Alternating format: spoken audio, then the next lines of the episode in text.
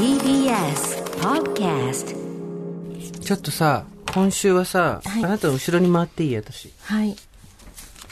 怖いよ。ちょっと本当にやめてね。もうさ、マジでそうね。巻き型になっちゃってるわけ。内側にすごい毛入ってる。こう、うんすごい。ぐうわー、痛い痛い痛い痛い。ぎゅーだよね。ぎゅー。肩が完全に内側に入っちゃってるから、これ外で、肩甲骨、ここで、この肩甲骨をぎゅーっと。あんた殺す気肩甲骨をぎゅー、はい、みるちゃん、肩甲骨をぎゅーって、ここ。いやいやいや、ね、なにね、な、ね、真面目にやって。肩甲骨、まず、まず巻き型を後ろにぎゅーっと伸ばす。この肩甲骨、ここを寄せる。自分の力で寄せる。寄せて、ぎゅーっと寄せて。ねえねえだ、ツボ押すのやめてくんだないもう、なんていうのあんたひどい。あんたってひどい。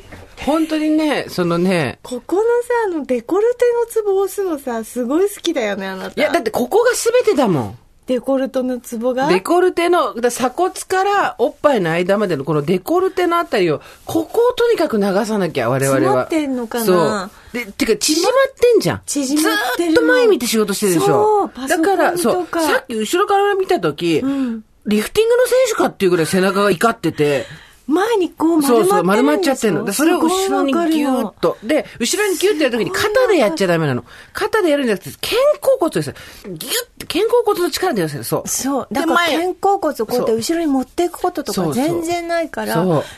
常に前かがみで丸くなってる姿勢が。ですすごく細くてね、華奢だから目立たないけど、いや、骨は。なんで喋るときにマスクつけたの？あ今また。なんで今喋るっていうときにマスクつけたの？というわけで、えー TBS ラジオプレゼンツのポッドキャスト番組オーバーザさんパーソナリティジェンスーです。はい、TBS アナウンサーの堀井美香です。毎週金曜日夕方5時から配信されるこの番組でございますけれども、えー皆様よくぞよくぞポッドキャストまでたどり着きました。お疲れ様でございます。さあ、皆様からいただいたメールを読み、我々が内容のない話をして、太陽の向こう側をオーバーってことでね、越していく。そんなトークプログラムでございます。なんかあの、リスナーの方、聞いてくださってる方はツイッター上げていただいてて、Spotify かなんかで、なんか今年の、何？あれ？な、今年の新しく始まったポッドキャストお気に入りナンバーみたいのになんか選ばれてましたよ。え、本当？ Spotify で？Spotify の公式のランキングで、うん今年よく聞かれたやつに入ってましたよ。嘘、うんすごくない、うん私たちスポティファイの方をごめんぬかより喜びだったらごめんね。公式じゃないっていう噂。え、なんか言ってる。なんか言ってる。あち あなたが、ポッドキャストで大まあでも優秀場さん聞いた。だったって違う違う。あなたは自分でたくさん聞い、自分の放送聞いたってだけじゃん。え？あ、違う。あ、そういうこと？そう、あなたのランキングってことでしょ。私が聞いたランキングなの？そうそうそうそれ OVER THE SUN だわ。そういうことなの？そうよ。あ、 Spotify の、あの、聞いてる全員じゃなくて、あなたのランキング。私のお気に入りの中の、そうそう。そりゃそうだわ。ウケる。ああ、そうなんだ。残念でした。ちょっとなんかそんな感じで終わりたくないな。始まったんだよ、今。まだ終わっちゃいねえよ。なんだあれ、私がよく聞いたやつのランキングだったの。そう、そう。世界のランキングでって、あなたのランキング。はい、肩甲骨を後ろにギューッと引っ張って、肩甲骨から引っ張って、はい、で、前を押す、前、グーはい、もう一回ギュー。ちょっと忙しいらしいじゃないですか。死ぬかと思ったら生きてた。よかったね。よかったすごい取材の量と、本当なんか原稿執筆と、ラジオ出たりとか、取材とかいろいろあったんですけど、うん生きてた。すごい、忙しい相撲を取ってた。一人相撲、しかもそれ。忙しい相撲。忙しい、忙しい、忙しい。熱湯甲子園だったよね本。当だよ。ネットおばさん甲子園で。忙し甲子園。いや、よかったですね。終わったんですか？あれ、取材の量とかすごかったじゃないですか。私もびっくりしましたよ。先週ぐらい。でもほら、我々もデカメディアからさ。あ、デカめね？で あの後、そう、デカメディアで。中めのデカめそうそうそう、中めのデカめで、取材されたんですけど、堀井さんがやばかった。取材。何が？あの、相談を受けるみたいな。何が？やつだった。そう、オーバーザさんと二人に相談したいみたいなやつだったのに、興味のない相談だけ、ポケー っとしてて、悪いとこが出たね。先方が、先方が焦るぐらい、ポケー よかった。悪いとこ。いや、もうほんとさ、私本当にさ、えー、えー、って思っちゃうんだよね。だから本当に。はいうんはい。えーおばさんネームラジオ大好きさん。生活は踊るもオーバーザさんも欠かさず聞いているリスナー37歳です。まあ、まだお若い。木娘、木おばさん。生のおばさんとか言って、木おばさん。前々回のオーバーザさんで、スーさんが VIO 脱毛に興味があるとお話ししていました。それをきっかけに私も興味が出始め、ネットで調べまくり、今月やることに決めました。夫がおり、子供が二人おり、平凡に暮らしていますが、今更になってやろうと決めました。水着を着るときはキュロットタイプだし、過去全く手入れをする派ではありませんでしたが、スーさんの発言から突然興味が湧きました。脇や腕、足は20代の独身の時にエステ脱毛していましたが、当時は VIO なんて考えてもいませんでした。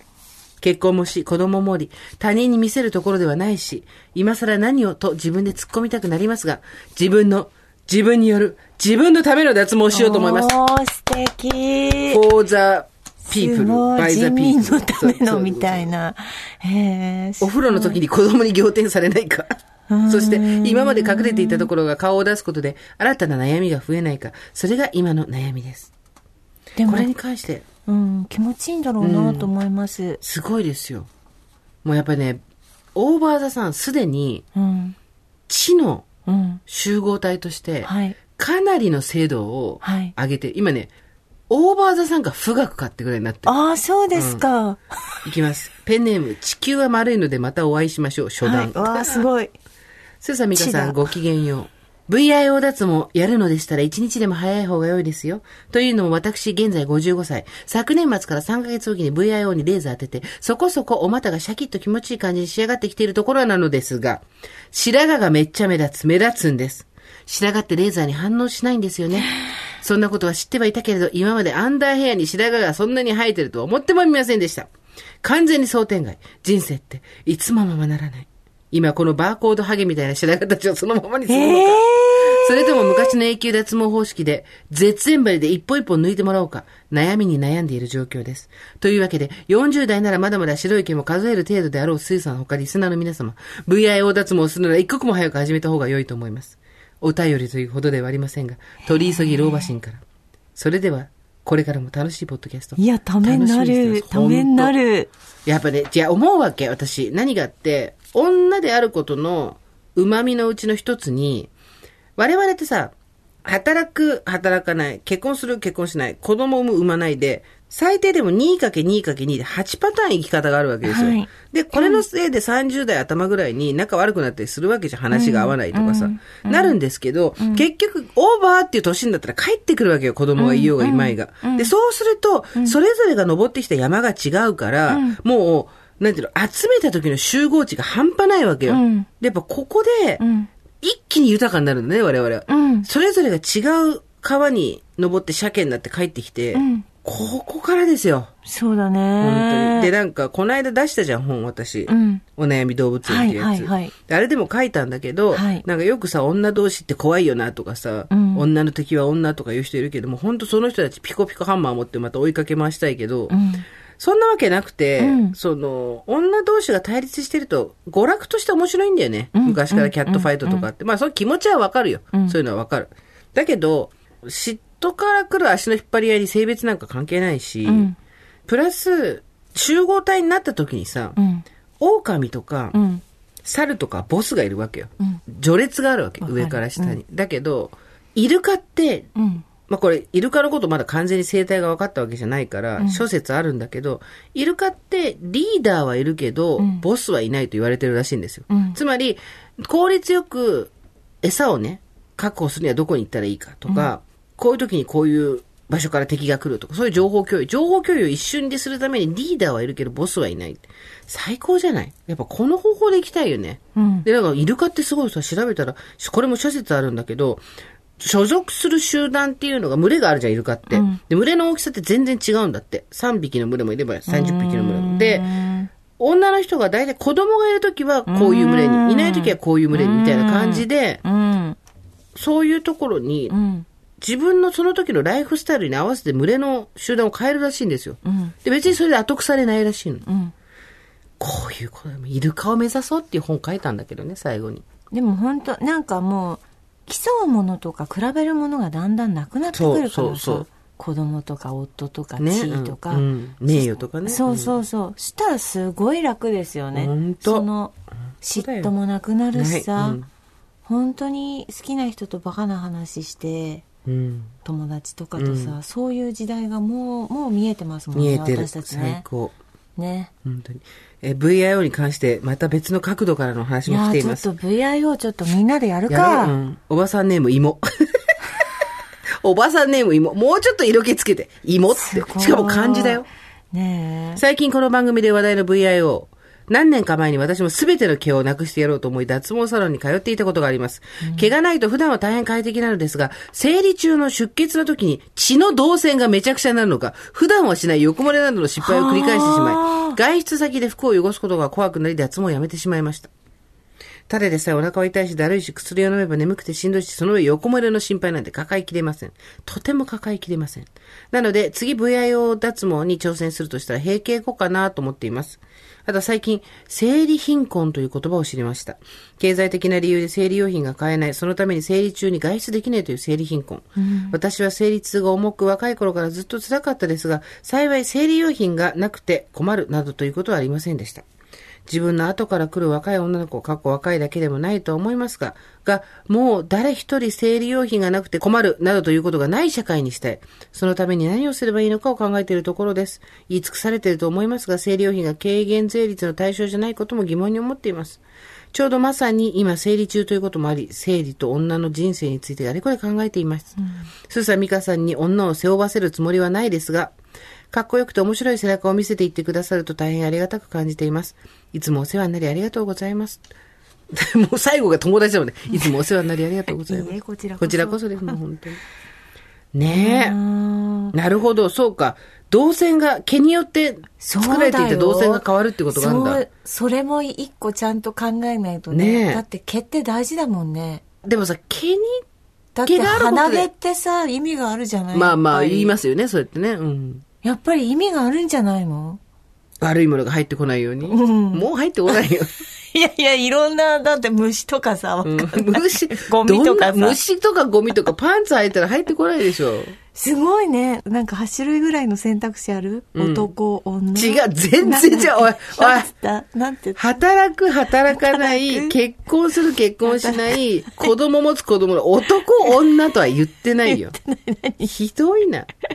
働く働かない、子供持つ、持たない。持つ持たないえその先に VIO するー、そう、しないっていうくるんだ。そうそうのがあるんだよ。そうだよ。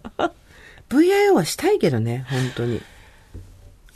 毛。そうか、まあそうだよなあるものにはちゃんと何か意味があってあるからな、まあまあまあ、おっしゃる通りだと思うんですけど、うんただまあその、動線問題っていうのはやさすがにやってみないとね、はいわかんないことではあるけれども、ねうん、やっぱ、いるのこれいるんですか？っていう。ああこれいるんですか？問題 そうそうそう。これで私が山崎怜奈さんのはいはいはい。東京 FM の番組に出た時のメールテーマが、うん。これいるんですか、だったんですけど、ええうんうん。とてもじゃないけど言えませんでした。そうね。さまざまな場所の毛っていう話は言えません。ね23歳だもの。そうね、本当に。そうなんですよ。娘と仲良くてね。ねその話してくれて。そう大学時代も2人でなんか旅行行ったり一番、うん。そう23人仲いい子いる。すごいよね。だってさ、大学時代の同級生が乃木坂坂に入ってるってすごくない？そうそうそう。てか、もともとのあれか、芸能活動やってたんだよね。やってたの、うん。だから私はむしろ彼女のお母さんとはいはい、仲が良かった。そう、ん。ご飯食べたりとかして、いやーでもなんかおしゃべりうまかったよ。大変大変でしたよ。やっぱりその選択肢も、うん。その本人のね口からね。ねうん。言ってないと思うから言えないけど、うん。やっぱりいろんな選択肢があるわけじゃないですか。若いなりに。そうちの娘もそうだし、うん。彼女もそうだし、うん。どういう仕事に就こうかなとかね、その中をね一生懸命もがいてねやってましたよ。時々なんか2人の会話とかをこう一緒に車でさなんかこう乗せてってさ、かい聞いたりとか家に来て聞いたりとかするとさ、なんかこの年代はこの年代ですごく悩んでるなそうだよ。でもね私ね本当にね今の若い子たち本当優しいじゃないですか。優しい。まず優しい。まず優しい、うん。それからなんかねそんなはしゃがないの。なんていう。のあの、割と冷静、うん。冷静にちゃんとものを見て考えてやってる。うん。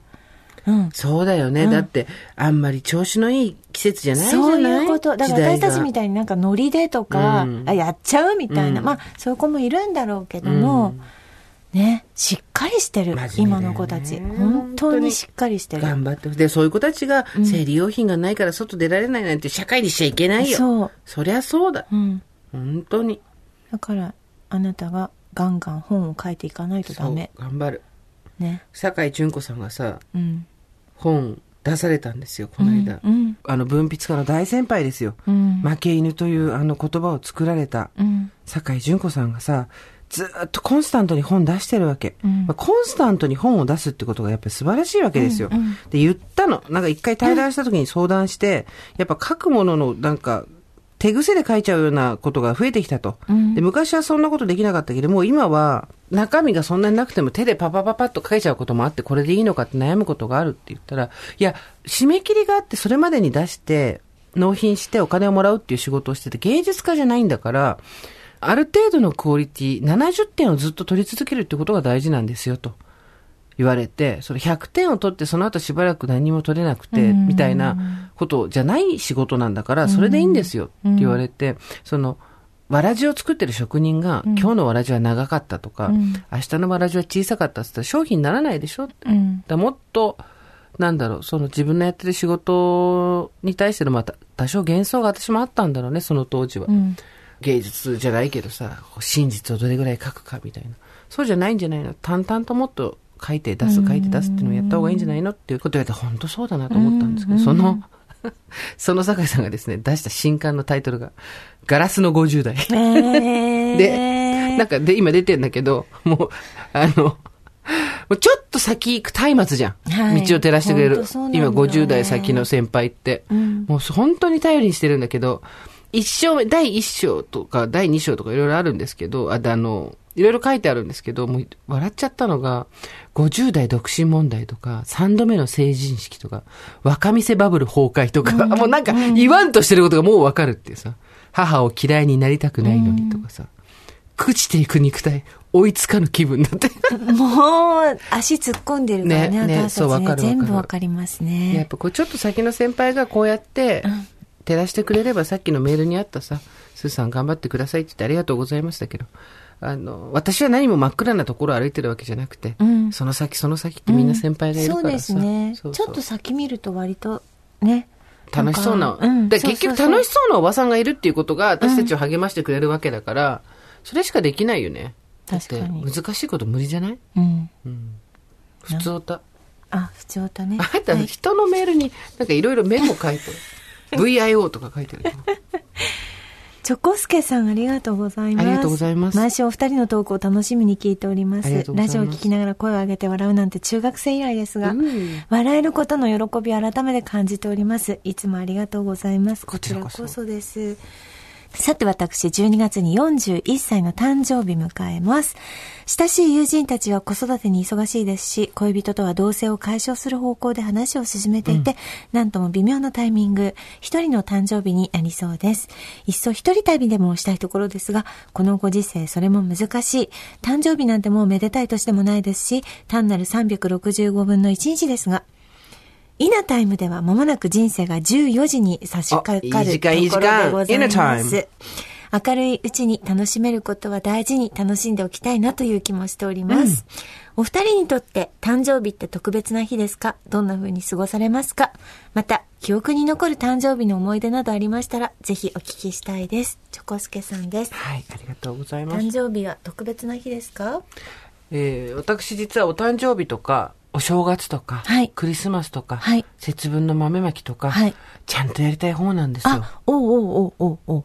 クリスマスは、例えばケーキを一緒に食べるだけでもいいし、うん別に高いレストランとか行かなくて、うん。豆まきの日はちょっと早く帰ってきて、お庭外福会長やるとか、まあ、お月見の団子作りまではやらないですけど、まあ、そういう行事は結構ちゃんとやりたい派なんですが、ここが合わないとうまくいかないよね。そうですね。これはすごい思ったあそうですね、うん本当に、本当に大事にしてる人たちっていますからね。うんで、本当にどうでもいい人たちもいるじゃん。私は本当にどうでもいい人なんですよ。まさかの全然、全然記念日とか、うん誕生日とかも、え、めんどくさくない？っていう人なんです。正月は？あ、まあ、あの、ほら、やっぱり子供が、うん。あの、ちっちゃかった頃は、まうん。あ、あと親戚も多いので、うん。正月っていうのは、こう自分の意識とは、あの、関係ないところで、こう、時間が動きますよね。うんうん。あの、初詣行く、うん。親戚ご挨拶行くとかいうことは、しなければいけないことはあるし、子供ちっちゃい時は豆まきしたり、クリスマスやったり、イベントはちゃんと抑えてきましたけど、こと結婚記念日とか自分の誕生日に関しては、もう本当にどうでもいい。なぜなら私、あの、小さい頃からその誕生日を祝うっていう習慣がなかった。ああ、そういうのあるのかもね。はいうん。子供がたくさんだったし、母忙しかったし、なんなら私の誕生日に母がもうすごい、あの、保育園の園長やってたので、まあ子供遅くまで預かって8時とか9時に毎回帰ってくるわけですよ。で、私の誕生日にケーキをボンと置いて、こうやってこうマッチで火つけて、はい消しちゃって消しちゃってって言われた時には、なんか、あ、あもうつけた途端消しちゃってって言われて、はいっつって、ふんって消して、なんか形式だけみたいな。でもまあ母はそれ一生懸命まあケーキ買ってきて、田舎のね、うんうんケーキ屋さんなんてないのに用意してくれたし、すごい感謝してるけど、まあ別にその、誕生日をちゃんと祝うっていうことも、してこなかったし、うん。だからちょっとやっぱ若干、こう、大学とか社会人になって、すごく大切にしてるお友達とかいるじゃないですか、うん。誕生日を。うん。とさ、メールでこう、誕生日おめでとうとかって私に来るじゃん、うん。とこう返すの忘れたりとか普通にすると、割とこう本当に落ち込まれたりとか、なんかそういうのあるよね。なあるね。ありますよあるね。でも、年中行事もやらなくていいんだったらやらない派？じゃあ、うん。お正月。なんかもう、癖になってやっちゃう。うんやらないと気持ち悪いっていうのはあるじゃないですか、うんうん門松とか。で、それなのよ、私。うんやらなくて気持ち悪いが、うん誕生日とかもそうなのよ。あー、そうなんだ。そう、やりたいとか大切っていうよりも、うん年中行事の一環っていうか、うんお誕生日の時は何か、なんだろう、節目好き？あー、そうなのね。うんしっかり抑えて、そう。気持ちよくそう。いうのがさ、嫌いな人っているからさ、うん憎んでる人とかいるじゃん。だってそれでほら記念日がどうとか言ってお別れしたりとかする人もいるそうそうそうそう覚えてないちゃんとやってくれないとか。そう、だから結局生活に対してのその捉え方ってさ、すごい人それぞれだからさ、うん正解はないじゃん。うん。でもやっぱ、合う合わないで言うとそこがうん柔軟性がないとうん。難しいなっていうのを最近思ってそうだね。そう。だから、うちの夫とかも最初はこう、気を使って、こう、いろいろ用意してくれて、私も用意したりとかしてたけど、もう、だんだん、まあ、それも話したと思うけど、だからさ、私にプライベートで話した話を話したと思うけどって言わなくていいんだって。ラジオだからやってんの。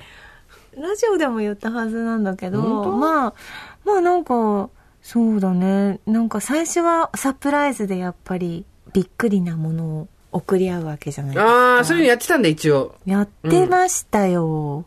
けどやっぱり私がちょっとサプライズすぎちゃってさ、相手がさ、絶対使わないんだよね。だってな、本当にな、あんたからもらった上りとかな、本当に。どうしてる。いらんもんばっかりもんな。ね。私ほんとさ、久米さんにもさ、うん。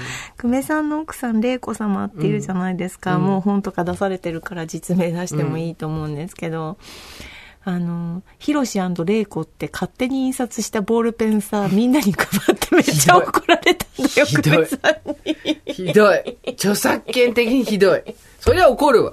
自分たちが作ったわけじゃない。まあ、まあちょっとこう、あの、面白いのレベルがおかしい。私の受け取り方だと、ちょっと親しみを込めて怒ってくださったんだけど、お前、勝手なことをって言ってたんだけど、ちょっと嬉しそうだったなっていう。解釈解釈。まあ、まあいろんなね、誕生日プレゼントしましたけど、まあサプライズはあんまりこう、若干来なくて、それからまあ、指定のもの私はこれが欲しい、はいはいうん。あなたはこれが欲しいっていうので、事前に行って、送り合って、うん。その後、あれ？それ、結局自分で買えばいいんじゃない？っつって、自分たちのところに10万円とか5万円ずつ振り込むみたいな 形式にド変わり。ライだなドライだな。あれ？なんでこれ、両方に5万ずつ振り込んでんの？っていう話になって、なんか、今欲しいもの何って言われて、え、車検を振り込んで欲しいっつって車検振り込ませて。なんかもう今やなくなりましたあ制度的にだからとってもすっきりしてますでもなんか、今欲しいもの何っていうさ、その気遣いじゃん。なるほどね誕生日ってそういうことじゃん。別にその、サプライズをして相手を驚かしてやろうっていうのはエゴじゃん。だけど、だからああるべき方向に行ってるんだと思うけど、羨ましいけどね。でもだから聞くっていうことが大切だっていうこと？うん、だから、ちょっと、ここが難しくてさ、結局さ、若い頃のさ、我々なんてもう、エゴの塊じゃん。エゴが服着て歩いてるじゃん。うん不安定なエゴが服着て歩いてて文句言ってるばっかりじゃん。うんだから、やっぱり誕生日とかいう時にまず覚えてないみたいなことで起こったりとか、うんあとは何？誕生日プレゼントをサプライズして驚かせてやるみたいな自分のエゴが先に立ったりとか、うん何欲しいって言ったら、なんねえエゴなの？私のそれはエゴだよ、エゴだよ。えスーパーエゴだよ。うん。エゴだよ。結構考えてる た楽し考えてる時が一番楽しいでしょ？だって。それ英語だよ。とか、相手のこと関係ないうん、そうそう、それだよ。とかさ、あと何、その、じゃあ誕生日に何くれるみたいな話になったら、うん。なんかどうして分かって、なんか言ってもいないのに、なんか言わないと分かんないのみたいになったりとかさ、そういうのになるけど、だんだんその相手に対しての期待値が下がって相手のことを本当に思うってなると、うん。何が欲しいとか。何が欲しい？だから要するにあれだよね。あの夕飯何がいい？ってうんうん。聞いて、へえじゃあ今日はなんか手作りのなんかハンバーグがいいなって言ってんのに、いつもと同じやつが出てくるみたいな。こ と一応聞くけど。そう、一応聞くけど。一応聞。く何でもいいって言わないだけいいことじゃない？何がいいって言われて何でもいいって言われるのが一番嫌だって言うじゃん。うん。うんうんでもなんかさ、ここで難しいのが、相手のことを思いやるってどこまでの話だって話なわけですよ。うん結局最近思ってんのは、うん相手のことを思いやるってのはすごく大事だし、うん優先した方がいいんだけど、うん思いやることによってそこに無が誕生するってこともあるわそうけ。だね例えばそのさっきの誕生日で言ったら、祝われたくないっていう人がいるとするじゃん。はいで、祝われたくないんだったら祝わない。うんで、相手も祝いたくないって言うんだったら自分の誕生日も祝われなくていいよと。うんいうことで相手思いでやっていくと、結局、お互いに譲り合いっていうものがないと、はい。片方だけになっちゃうとそこに生まれるのは虚無じゃん。そうですね。納期寄り添わないとちゃんとねそうそうそうそう。あ相手はこういう人だからやってあげないととか。そうそうそう。へー。お互いがそれがないと、うまくいかないんだよな。だ若い頃の恋愛とか思い出すとそうだったよなとう思って。ん。なんかこうちぐはぐにもらったりあげたりみたいな。あ私すごい感動してることがあって、一回あら未だに覚えてるんだけあらあらど、えっと、30のあった前半かな、はいに付き合っちょっと年下の子と付き合ってたんだけど、クリスマスのプレゼントにすっごい華奢なネックレスもらったの。うんで、まあ、流行ってたやつうんだし、別に物が悪いとかではないんだけど、ただ、私が好きなものではなかったわけ。うんえー、わかんないんだと思って、うんもちろんわかんないんだと言わないよ。だけど、これ私に似合わないってことがわかんないんだな。今流行ってるからこれ買ったんだな。で、これ私が好きじゃないっていうこともわかんないんだなと思って、ありがとうって言って喜んだけど、すごいショックだったの。うんで、ああ、これ、そうか、私もっとなんか、奇妙奇烈なゴテゴテしたものが好きなんだけどな、アクセサリーつけるとしたらと思ってたんだけど、うんで、そっから誕生日まで5ヶ月ぐらいあるわけですよ。で、その間に、この間もらったあれが嫌だったとかじゃなくて、もちろんそれはつけたよ。うんつけながら、こういうのが好きなんだよねとか、ああいうのがいいんだよねとか、こうデートのたびにちょいちょいこう、うんインフォームしてったわけよ。うんうんこういうものが好きなんだ、ああいうもの。そしたら誕生日の時に、ドンピシャの私が好きなタイプのネックレス買ってきてくれて、プレゼントしてくれて。頑張ったねすごーいと思って、うんめっちゃ嬉しい。いや、よくわかってくれたなと思って。頑張ったねでももうね、十何年前じゃん。うん若いじゃん。うん必死になってね、探したんだよねなんかそこ何なんだろうって考えたんだろうねそう最初の時は、ふんどしいみたいなやつだったんだよ。うんうんふんどしいだったんだよ。ふんどしいかーっていうさ、ねふんどしいじゃないよ。ふんどしいかーっていうさ、感じだったんだけど、あちょっとこう、デコ、なんかちょっとデコラティブなごっつっとしたの。そううんうんうんそう。で、両方ともこの間カリアちゃんにあげた。だちょっとってもうさ、こもう今のこの47がつけたら、結構な、あの、勘違いおばさんなわけですよ。やっぱ若い子がつけるやつだから、それって。で、カリア全部話もして、説明もして、ん。というわけで、全部怨念もお払いしといたから、うん。いかがですかって言ったら、いただきますって言ってから、もうカリア何でも物質でしかないからね。そう物質でしかないから。そう。ということでもらっていただいたんですけど。うん。ありますか？もらったプレゼント。こう、賢者の贈り物的な。オーヘンリー的な話で言うと、やっぱり高1ぐらいの、まあ、初めて付き合った方にはいはいはいはいいいですね。た初めてのその男性からもらったプレゼントっていうのが、こういう鏡の下にこうなんかちょっと引き出しがはいはい、ドレッサー、小さいドレッサみたいな。さいやつだったんですよね、でそれを物置から見つけて あったの？はい、ありました。うんで、こう、イナタイムじゃないんですけど、48の自分をその鏡に映すっていうね。ほらほらそこまで想定してなかったと思うよ、その鏡。48の森中を映す綺麗な状態で、うんほら、あの、紐当たらない奥にさ、しまってあったやつだからうわ、さ、すごいね、そこに顔映した。うん。で、やっぱりそのあたりのこう、文通してた手紙とかも出てくるわけじゃうんうんん。それをこう48の自分が鏡に映しながら読むっていうね、恐ろしいムー大陸でした。恐ろしいムータイでも楽しいよね。わかる。すごい楽しい。それでさ、私、姉が、あの、まあ、結婚も、もう私のよりずっと早くしてて、もう子供も大きいんですけど、姉お見合い結婚だったんですね。はいはいでもなんか、あ、まあ、これ姉聞いてないんだろうなっていう想定で言うんだけど、まあなんかその前にちょっとお付き合いしてた人とすっごい文通をしていて、うん。まあその時って文通だったわけよ。そうよね、それしかないもんね。ううん。だって今56とかの人だからさ、でさ「美香ちゃんこれどこにも預けられないから美香ちゃん持ってて」っていうさもうその熱い熱いラブレターをさ、うん。私託されてさ、うん。あとなんかその姉からその彼からもらったなんかちょっとやっぱアクセサリーみたいなもの託されてさ、うん。どうしようと思って捨てるわけにもいかないじゃんね？だからずっと私持ってるわけそれ。でそれ町田にあんのよそのラブレターはさなんかわかんないけど。実家じゃなくて町田にあんの？実家にあの町田にあるのよ、うん。でそのドレッサーこうやって引いたらさそのさ姉のからの昔の彼氏のさアクセサリーもなんか知らないけど入っててさ なんかあこのドレッサーどうしようみたいな。いろんな、いろんなものが詰まってると思って。まあでもなんかはい。そんなオーヘンリーがありました。これはね、オーヘンリーの贈り物。贈り物。やっぱりね、うん。もう、世知辛い世の中ですからね。うん。昔はそうやって、あげる時うんだけを考えて物をプレゼントしたり買ったりしてましたけど、はいもう最近になったらですね、はい今我々が物を買う時、一番最初に考えるのは、うん捨てる時のこと。です。あと、なくなるものかどうかそうっていうね。そうそうそう。本当にいるかとかっていうのがまず来るじゃん。うんうん物を買う時のフェーズとして、はいやっぱりこう、欲しいっていうのがあるわけじゃない、はいで、お金があるか、はい。あと親に怒られないか。で、はい買う。みたいなのが子供の頃の思考じゃない？ええ漫画また買ってきたのって言われないかな、みたいな。でもだんだんそれが大人になってきて、こう、なんていうの？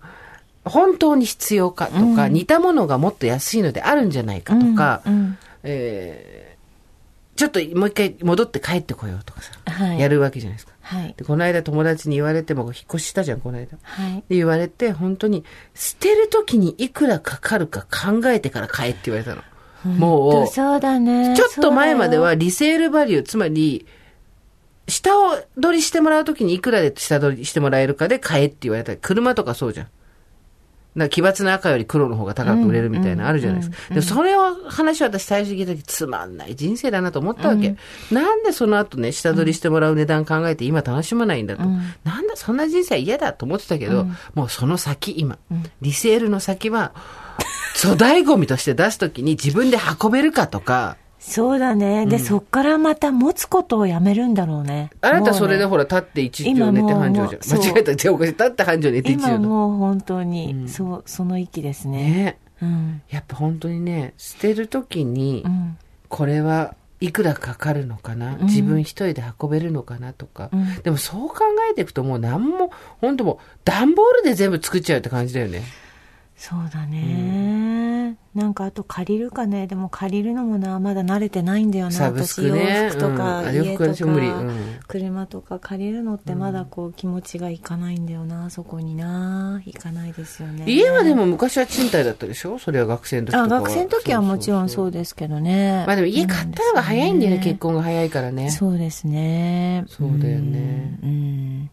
なんかね小さい時は自分であなたもねあんないいところに、はい。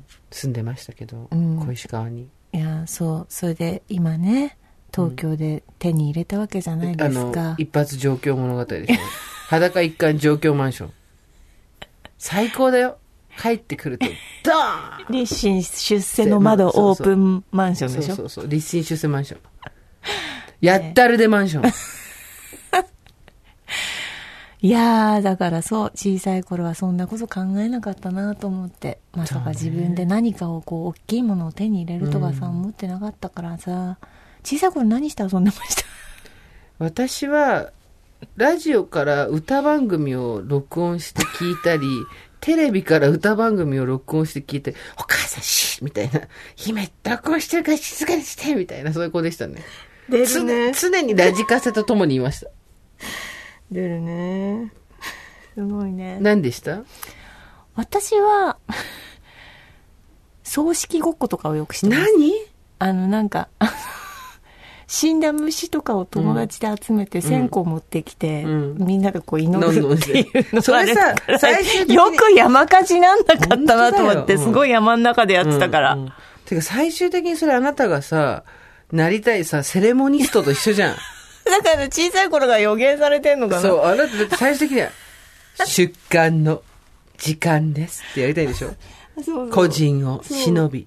なんかさ、漫画でちょっと感銘、私あの、赤毛なんとか好きだったんですよ。友達で好きな子もいて、うん。まあ、それ、あの、可愛らしい思い出なんですけど、あの、ほら、秋田だったから森とか林はふんだんにあって、うん。よく森の中に行って二人で誓いをやってた。何の？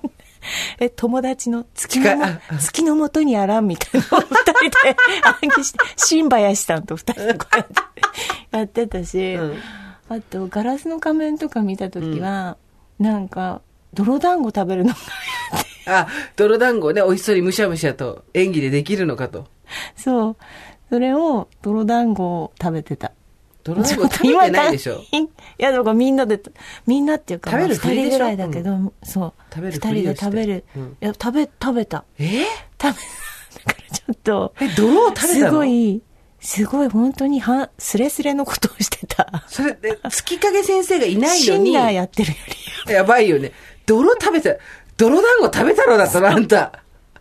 泥団子食べたろうだったの？うわ、マジか友達もいたけど、うん友達もいたけどね。え、ちょっと待って。いや、ださ、演技をすることになったら、泥団子すら泥団子に思えずっていう、確かそれは、日陰先生の、そう。だってほら北島麻也の。でもう一人いたじゃん。姫川あゆみ。そうそう、だっけ？の、それ演技だったじゃん。そうそうそうそうでででも、月影先生がいない。台本がない。板の上に持ってない。それ、ただの泥団子食べたろうじゃん。で、意外にほら、秋田の土だから、有機だからさ。意外に別にいけんだよ、。で食べられんの？泥泥団子って。なんかちょっと一口食べて、なんか、流行ったんだよね。泥団子食べたの？怖いな秋田。秋田怖いあなと何してました？子供の頃は、色水作ってましたね。ね何？面白い。なんで？面白いね。やっぱり。色水作んあなないた面白いよね。なんでなんで？あのさ、うんすごい好きな話あって何？クリスマスのさ、なんかうん印刷機もらってずっとそう、印ずっと刷してたでしょ。親に、くあの、プリントごっことかインスタとかあるの大好きだったの。もうあの時ちょっと一時、すごいね。そっからだってもう、印刷業界そうそうそうそうで何かを出版するっていうところに。また目から水出してる。そう。で、とにかくするってことが大好きだったの。今、すりまくそう、ってんじゃん。すりまくってんだけど、何時か一番好きな言葉、増刷だから。すりまくって、あまりに好きで、プリントごっこ年賀状に買ってもらって、でもあれはさ、ガシャンガシャンやれないわけよ。玉が高いから。いやそんなたくさんできないから。で、それ以外に、印刷屋さんっていうのがあって、いわゆるゴムのぐにょぐにょの、なんかこう印刷する型があって、それの上にカーボン紙とし紙を引いて、ぐるぐるハンドルを回すと、その3つが全部ギューって一緒になってさ、出てくるわけ。で、それがあまりに好きで、親に、誕生日の時には、あられちゃん。クリスマスの時、ハイカラさんが通るの印刷屋さんもらったの。だからもううち印刷機3台やったの、子供の頃。プリントごっこ、ハイカラさん、あられちゃん。で、ずーっとあられちゃんで偽札吸ってた。あられちゃんで印刷できるの、札が。うわーって吸って、その時から癖だったんだよ。そうそう。で、ハイカラさんの方も、ハイカラさんの方も、印刷が結構大きいのがあるの。今欲しい、今欲しい。どっか売ってないかな？メルカリとかで。なんであれ捨てちゃったんだろう。めっちゃ最高。なんか、とにかく靴の裏ぐらい柔らかい感じのゴムで、ハイカラさんのが大きいのよ。大きいやつを A41 枚ぐらいにプリントできる大きい版があって、その版でやってる。その後みんな塗ったりするんだよね、色、いあの、塗り絵代わりに。でも違うの。私はもうとにかく刷るのが好きだから、ひたすらずーっと大きいハイカラさん、ハイカラ、ハイカラ、ハイカラ、ハイカラって刷って、ハイカラ、あられ、ハイカラ、あられ、ガーってもう、腱鞘炎になるぐらい一人で吸ってた。一人っ子だからねね。な子供って面白い。で、面その前は色水作ってた。白い。私も一回北島マヤにハマった時とか、ちょっとおかしな人になり、なんか、さ、すごいさ、すごいこう、なんか何かに乗り移った感じで。触れない天女だ。そうそうそうそう、あの、生活したりとかしたもん。泥団子食べたり そうそう、泥団子食べたので。色水おかしい。なんで？するのも、お前やっぱな、でもやっぱり、ちっちゃい頃、ね、ちっちゃい頃とか影響してんのね。そうだね。うんすごいちっちゃい頃やってたのがそのままなんかなってるよそうね。色水とかも、昔、米屋でしか買えなかったプラッシーの空き空き瓶に、米屋でしか買えなかったプラッシーの空き瓶に、少しずついろんなこう、食紅とか、あの、例えば何、おしろいのこれ何でもいいんだけど、いろんな世の中で手に入る限りの染料を持ってきて、で、ちょっとずつグラデーションしたりとかしてたのよ。で、今ってそれ大好きだから、ピンタレストとかで見るの。パントーンの見本の本とか大好きだから、大日本印刷ディック大好きだから。だからもう、やっぱ変わんないね。変わんないね。すごいわ今気がついたわ。葬式やってたんだもんだあなたセレモニー、セレモニスターになるんでしょ？死んだ虫集めてきてわざわざ埋めるんだよ。で、線香立てて葬式すんの。で、みんなで。なんていうの？えお焼香どうぞとかやるの？順番に。なんか、そう、ただなんか悲しかったね。嘘つけ！嘘つけ！生きたんだね、とかって、なんか多分、あた、それ私が手動でやってたのかな？やらせ、やらせちゃってたのかな？やらせちゃってた。悲しかったね。死んだ虫拾ってきて埋めて悲しかった。ね。強烈に覚えてめなんかでも怒られたの覚えてんだよね後半。それでやめたんだよね。その線香火で遊ぶっていうことに対あそうして、だよねいやー子供って怖いよね。ギリギリのことするからね。ちょっとね。いやー面白い。うんいやー本当に。